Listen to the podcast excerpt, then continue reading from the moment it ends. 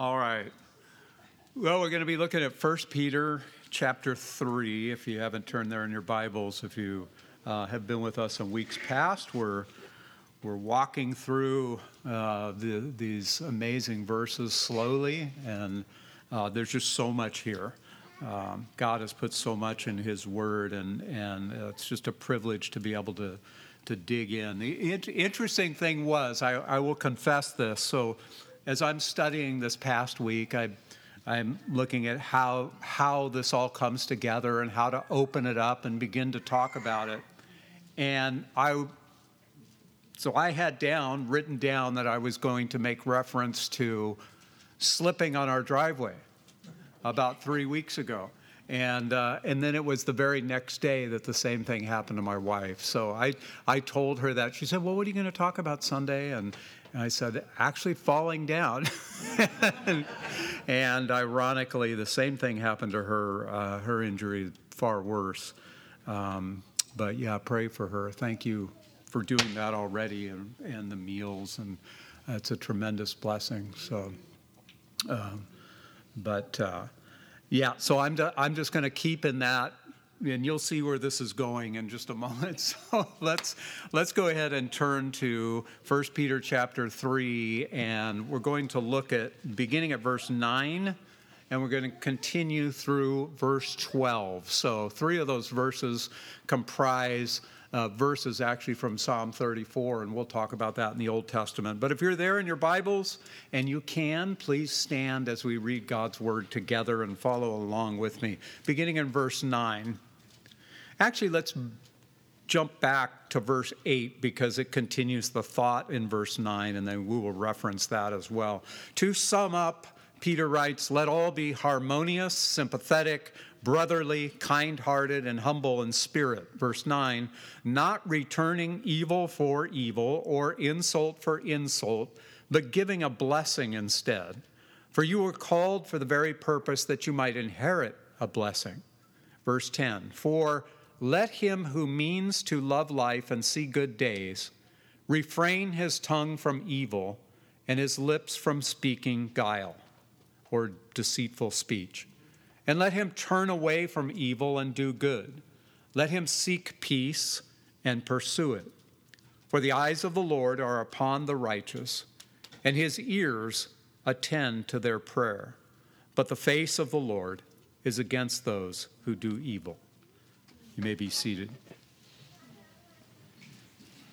Father in heaven, we just ask as we dig back into your word in 1 Peter chapter 3 that you would help us to understand it. That you would help it not to just glance off of us, but to embed in our hearts, to challenge us, to teach us, to stretch us. We ask that you would be our teacher this morning. We pray in the precious name of your Son, Jesus. Amen. Well, as I mentioned, it was just over three weeks ago, and I was lying flat on my back on an icy driveway. Now, little did I know or care at the moment, at that particular time, I was in very like company with 166 people. Yes. It has to be louder. Okay. With 166 people reporting to Portland area emergency rooms due to slipping on the ice Wednesday, January 17th, to break a, an eight year old record in the Portland hospital community. All I could think about at that particular time was that something hurt, and it hurt very bad, and it was in an, in an area that hadn't hurt very bad in many, many years and that was my neck. My neck just kind of snapped like a whiplash, and it was the site of the most intense pain that I had ever had many, many years ago, leading to surgery six years ago.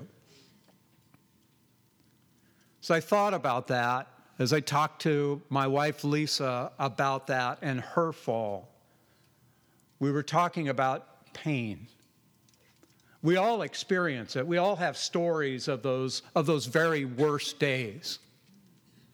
Lisa said that particular pain when she tripped over that, that basketball hoop base and her ankles both kind of tucked in underneath her, she said to me, She said, That was the most intense, deep pain I've ever had in my life since childbirth. So it may be a broken limb for you as you think about your own experience. It might be a, a throbbing cut or a gash from some kind of accident. It may unfortunately have been a situation where you were burned really bad, or it may even be, and those who have experienced this know, it could be the intensity of needing a root canal. Yet, most of these situations, if you think about it now, your worst pain day, are probably behind you. They're usually in the realm of past tense. They're, they're in the category of incidents and, and memories, but healed over, restored, repaired. Unless we put a certain word in front of pain to clarify that no, today it's something more. And we call that chronic. Chronic pain, the, the pain that doesn't go away this morning, I want to talk about another pain, one that continues to sting, to, to bite, to, to deeply hurt.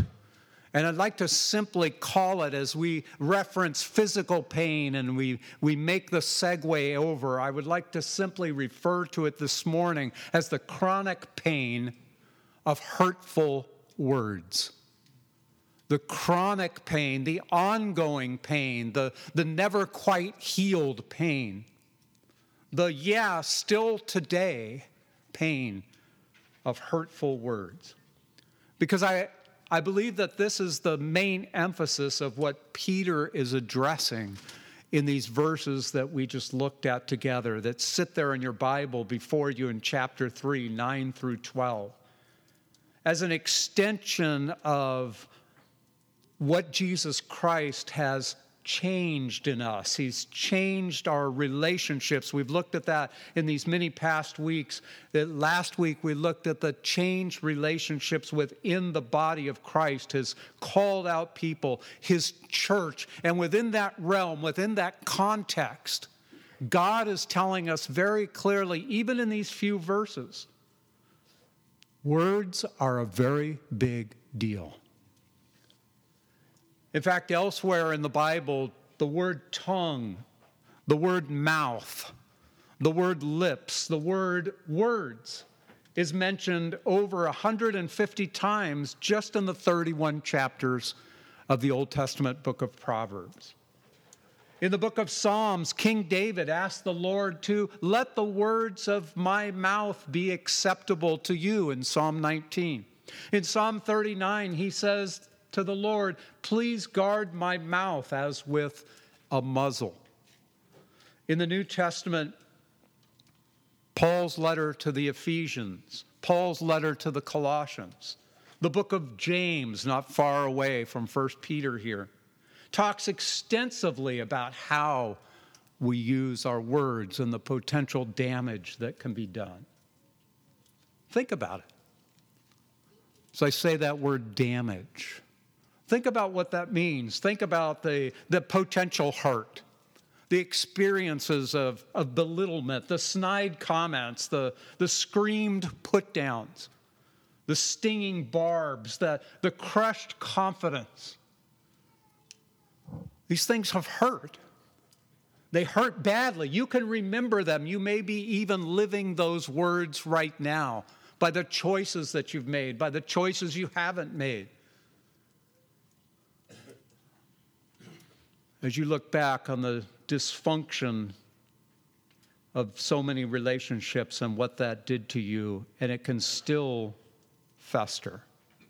What I want to say in the, in the midst of all of that and talking about that reality, and, and I know I'm not going to ask for hands this morning, but there are many in this room who have been adversely affected by the pain of words used wrongly.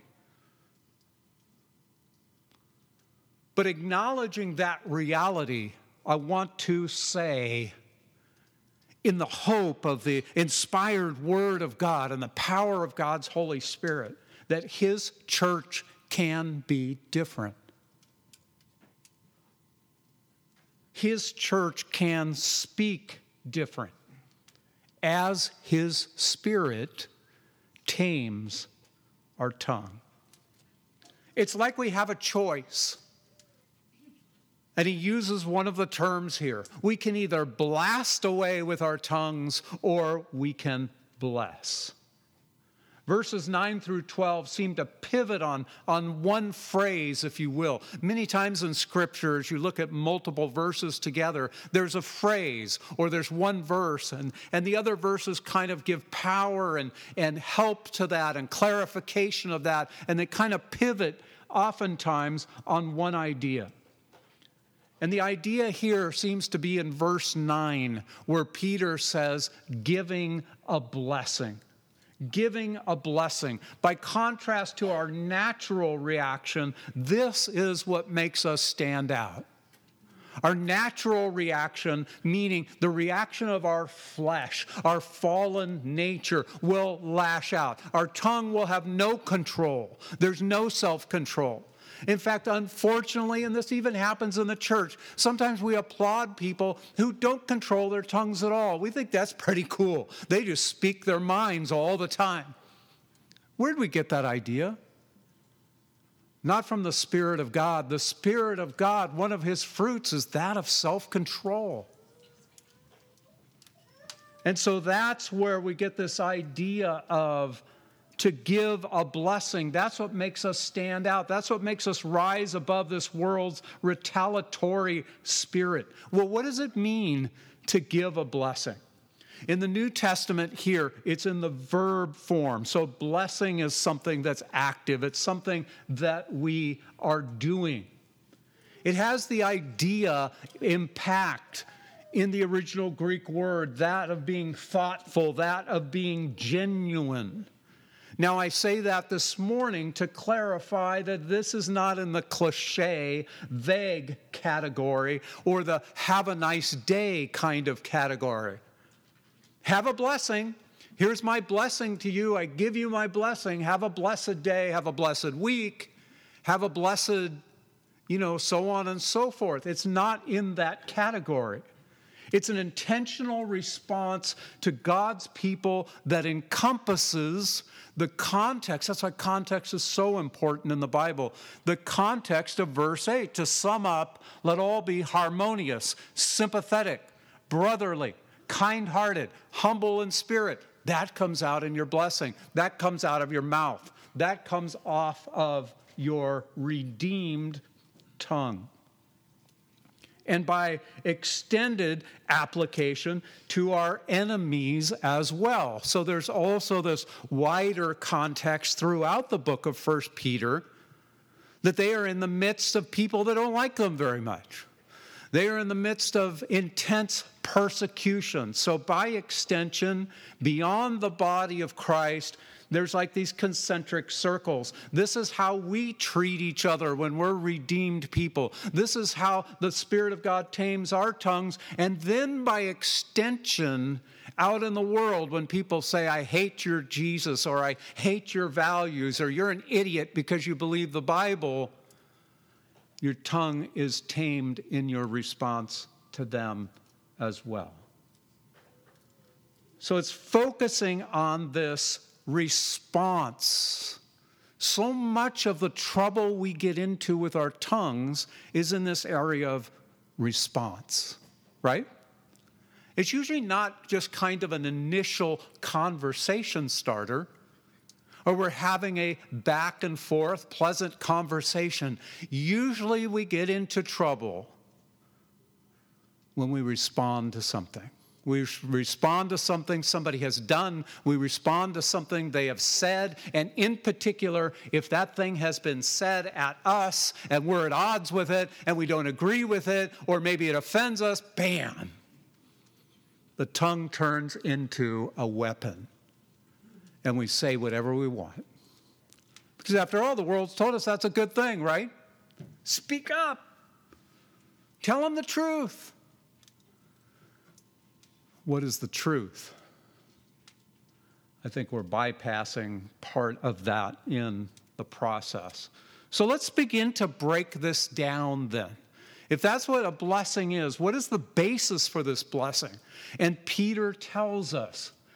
Peter tells us the tiny word for in verse 9. So if you go back to verse 9, it says, Not returning evil for evil or insult for insult, but giving a blessing instead. For, he says, and then he lists some different things.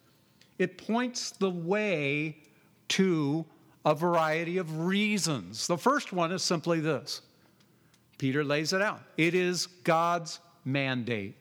The basis for this blessing, it's God's mandate. He says, For you were called for the very purpose. You were called for the very purpose. Now, Peter has used this term called earlier in the book of Peter. And so there's always, you always uh, should stop there because this is a purpose statement. This is rooted in the thing we've been talking about since the very beginning in all three of these chapters your identity in the Lord Jesus Christ. You are not just people who got Christ and your life is a little bit better. You are people who have been transformed in Christ and your life is different. So he says, for this purpose. You've been called for this purpose. We are in God's family. We, we can't argue about this. This is, this is what we are made for. This is who we are in Him. We are God's own possession. God, now, as the, the owner of us, He bought us with the price of His blood, has the right to tell us, This is what I've created you for. Secondly, it's because of his mercy. It's because of his mercy. Look how that continues on in verse 9. For you were called for the very purpose that you might inherit a blessing. That you points us to the second reason based on God's own treatment of us. God is saying, Look at the way that I have blessed you. Yeah, even you. No, you don't deserve it. No, you're a mess. There was nothing lovable about you. When I reached out to you, when I initiated a love relationship with you, but look what I did for you. Do we deserve it? It's on the basis of his mercy. And Peter has been telling us that in chapter 1, verse 3, he says, Blessed be the God and Father of our Lord Jesus Christ, who according to his great mercy, according to his great mercy, has caused us to be born again to a living hope through the resurrection of Jesus Christ from the dead. In chapter 2, verses 9 and 10, you maybe remember these words, but he says, You are a chosen race, a royal priesthood, a holy nation, a people for, as I just said a moment ago, God's own possession, that you may proclaim the excellencies of him who has called you out of darkness into his marvelous light. For once you were not a people, but now you are the people of God. You had not received mercy, but now you have received mercy. Thirdly, this is all in an attitude of fearing God. As I mentioned just a moment ago in verses 10, 11, and 12, these are actually taken from the Old Testament, from Psalm 34. And it's important for us to see the context of Psalm 34 is all in a it's all in an attitude of, of just an, an awe of God, of who He is, and then encouraging us to, to be people who are fearing God, God fearing people. You don't hear that phrase very much anymore. It seems so far removed from us today. And yet, at one time, that was a much more common phrase. It was a way to express somebody who was living a, a godly life, someone who had a, a high respect for the Word of God and didn't want to disappoint God but, li- but lived in a, a, kind of a reverential sense, understanding that, that God is, is amazing and awe inspiring and majestic and all of these things, not just my buddy, not just homeboy God, not just like co pilot God, or the guy upstairs. And that's the context that we see in Psalm 34. David begins, I will bless the Lord at all times. His praise shall continually be in my mouth. My soul shall make its boast in the Lord. The humble shall hear it and rejoice. Oh, magnify the Lord with me, and let us exalt his name forever. Down in verse 7, he says, The angel of the Lord encamps around those who fear him and rescues them. Verse 8, he says, Oh, taste and see that the Lord is good. How blessed is the man who takes refuge in them, in him. Verse 9, Oh, fear the Lord, you his saints, for to those who fear them there is no want. In verse 11, he says, Come, you children, listen to me. I will teach you the fear of the Lord. Do you see that? Do you see that, that context? This is, this is important to God.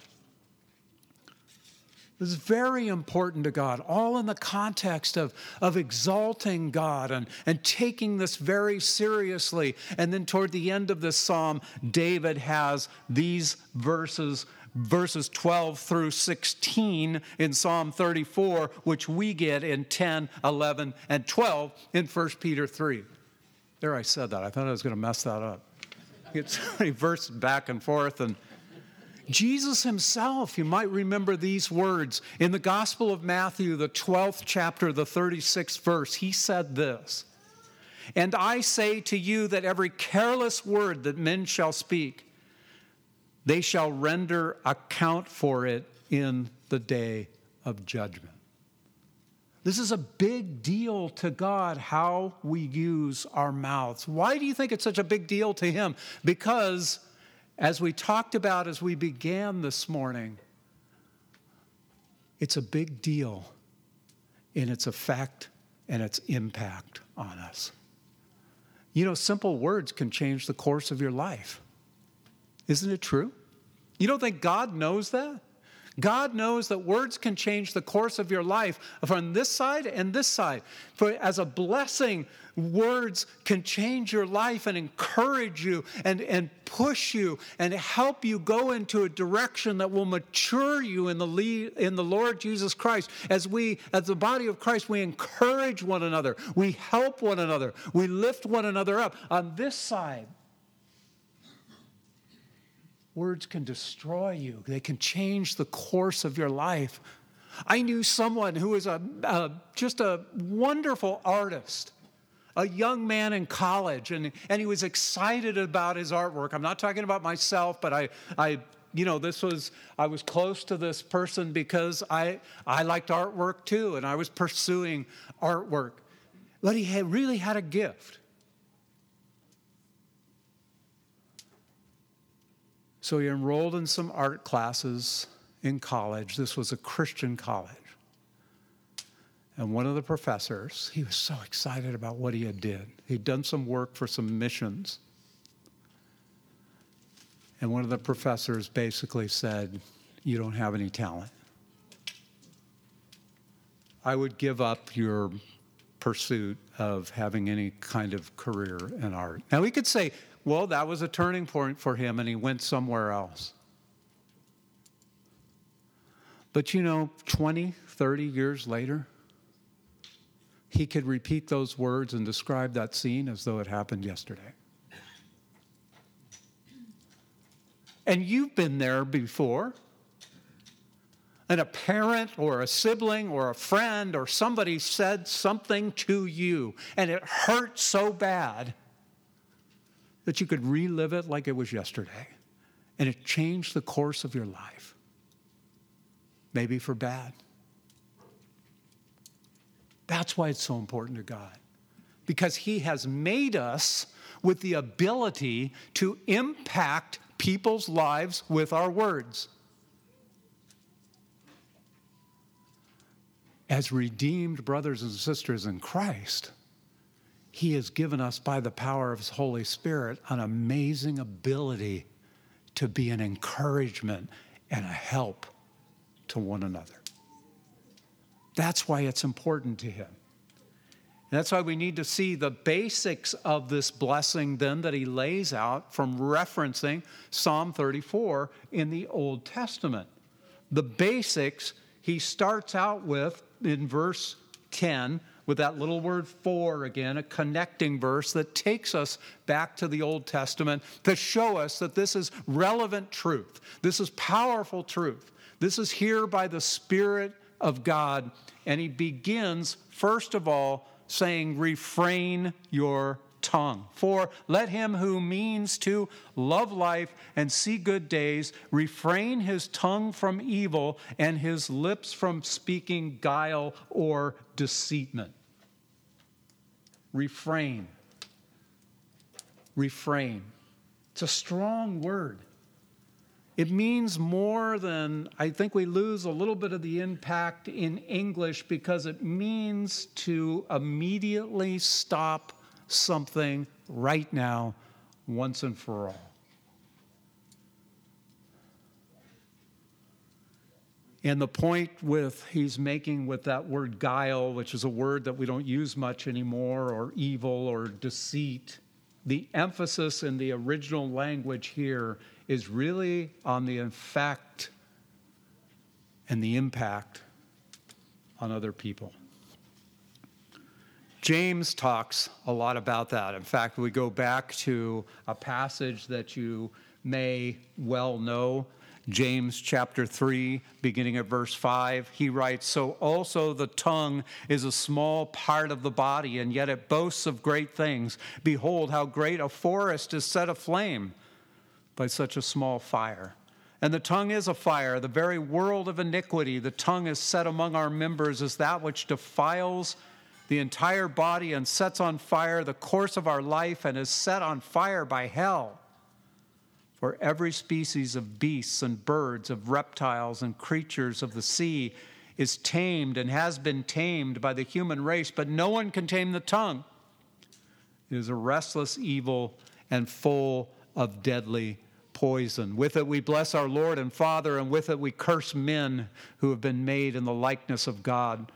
From the same mouth come both blessing and cursing. My brethren, he says, these things ought not to be this way. And that's exactly what Peter is saying in these verses. This is something that needs to stop.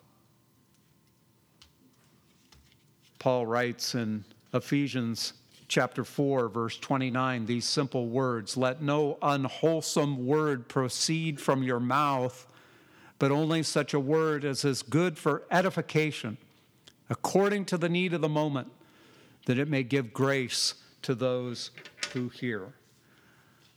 I like Jerry Bridges' comments on this. Jerry Bridges, a Christian author, and wrote an, an interesting book. I like the title of it. That's why I brought the book so I could show you Respectable Sins is the name of the book, Confronting the Sins That We Tolerate. And so, as he speaks to these issues of the tongue, he writes corrupting talk is not limited to profanity or obscene speech. It includes all the various types of negative speech. Note Paul's absolute prohibition no corrupting talk, none whatsoever. This means no gossip, no sarcasm, no critical speech, no harsh words all of these sinful words that tend to tear down another person must be put out of our speech. Think about what the church of Jesus Christ would look like if we all sought to apply Paul's words. Secondly, he says to renounce evil. If we look at verse 11 at the beginning, and let him turn away from evil and do good. This even more emphasizes our intentional response and the verb forms that he uses turn away. Just don't think about it, he's saying, which could very easily happen this morning. I learned about this, so I'm thinking about it. I'm, I'm running it through my mind. I agree with it. I can theorize about it. But the verb form that he used here is saying to us, do something about it, turn away from it, reverse, dismiss. And I would add, before it even happens. We might begin that thought process of do I really need to say this? Put a, a gate, a check, ask the Holy Spirit of God to please put a, a muzzle on our mouths like David prayed. Ask the question what I'm going to say right now, is it going to hurt anyone? We could simply ask, are these words that I'm going to say, are they nice? Does this bring honor to Jesus Christ? Would Jesus Christ speak this way? And lastly, he tells us to run after peace. I love the way that this is expressed in verse 11. Let him seek peace and pursue it. Let him seek peace and pursue it. Pursue means to literally run after. Seek means to go after with extreme zeal. Running after something, literally chasing after something you want it so bad. This was used interchangeably as a hunting term to seek prey. This takes godly discernment, self control, and, and patience to understand what this means, to be sensitive to God's Holy Spirit, to desire this with that kind of enthusiasm and that kind of intention. That's the thing we need to highlight here this morning. All of this is intentional. Naturally, we're going to say things that hurt people. And that doesn't mean we're, we're never going to say anything that hurts people. Obviously, we're still fallen creatures. We live on this side of glory. But Peter is, in essence, telling us to be more intentional about it. Think about it. Use your, your tongue as a gatekeeper. Ask the Holy Spirit of God to give you a, an increased sensitivity about your words before they leave your mouth.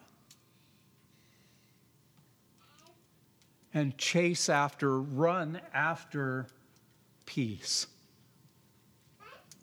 So, we're not talking about the peace that would compromise the truth of God. Sometimes we're in a situation and the truth itself brings tension.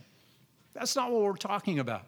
We are talking about the use of the mouth, the use of insults, the use of bad language, the use of gossip, the use of putting people down and sarcasm, and all of those things that hurt people saying, Does this make for peace? Does this build somebody up or does this literally tear them down?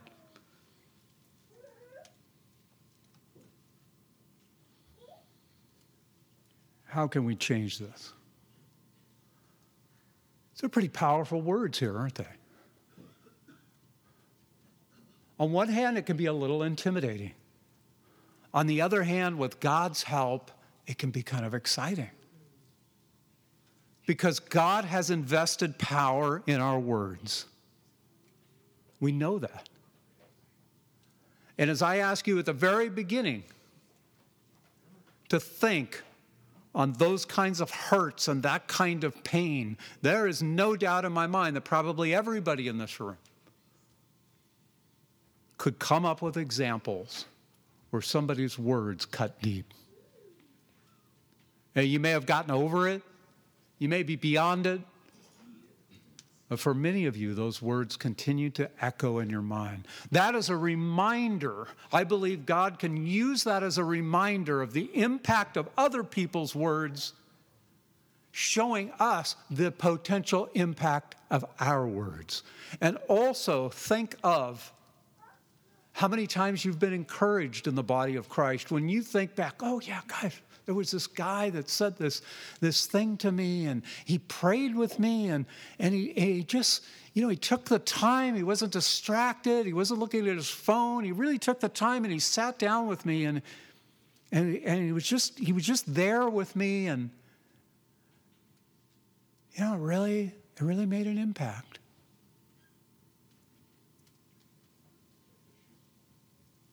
God has created us for that kind of positive impact in the Lord Jesus Christ.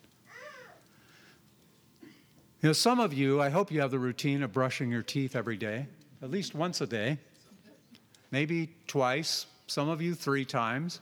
And then some of you also add to your brushing teeth routine, whether you use a, a standard non motorized toothbrush or some other form, of also brushing your tongue. Any of you do that? We don't really need a show of hands, but why would we do that? just as a kind of an added precaution, right? Because we want our breath to smell good and, and we want to have that fresh flavor in our mouths and, and as we go out into the world. I want to encourage you, if you do that, or even if you don't, the next time you brush your teeth, stick out your tongue as you're looking in the mirror. And I want you to think about as you scrub your tongue, maybe this will be the first time for you that symbolically before your God, you are being reminded, maybe before you start the day, it can be tomorrow morning. I need to keep my tongue clean today, Lord. Give me a clean tongue. Can we do that? Let's pray. Father in heaven, we thank you for your word, and it it it can hit us deeply. And yet, we could all acknowledge in this room that the tongue can be a huge problem.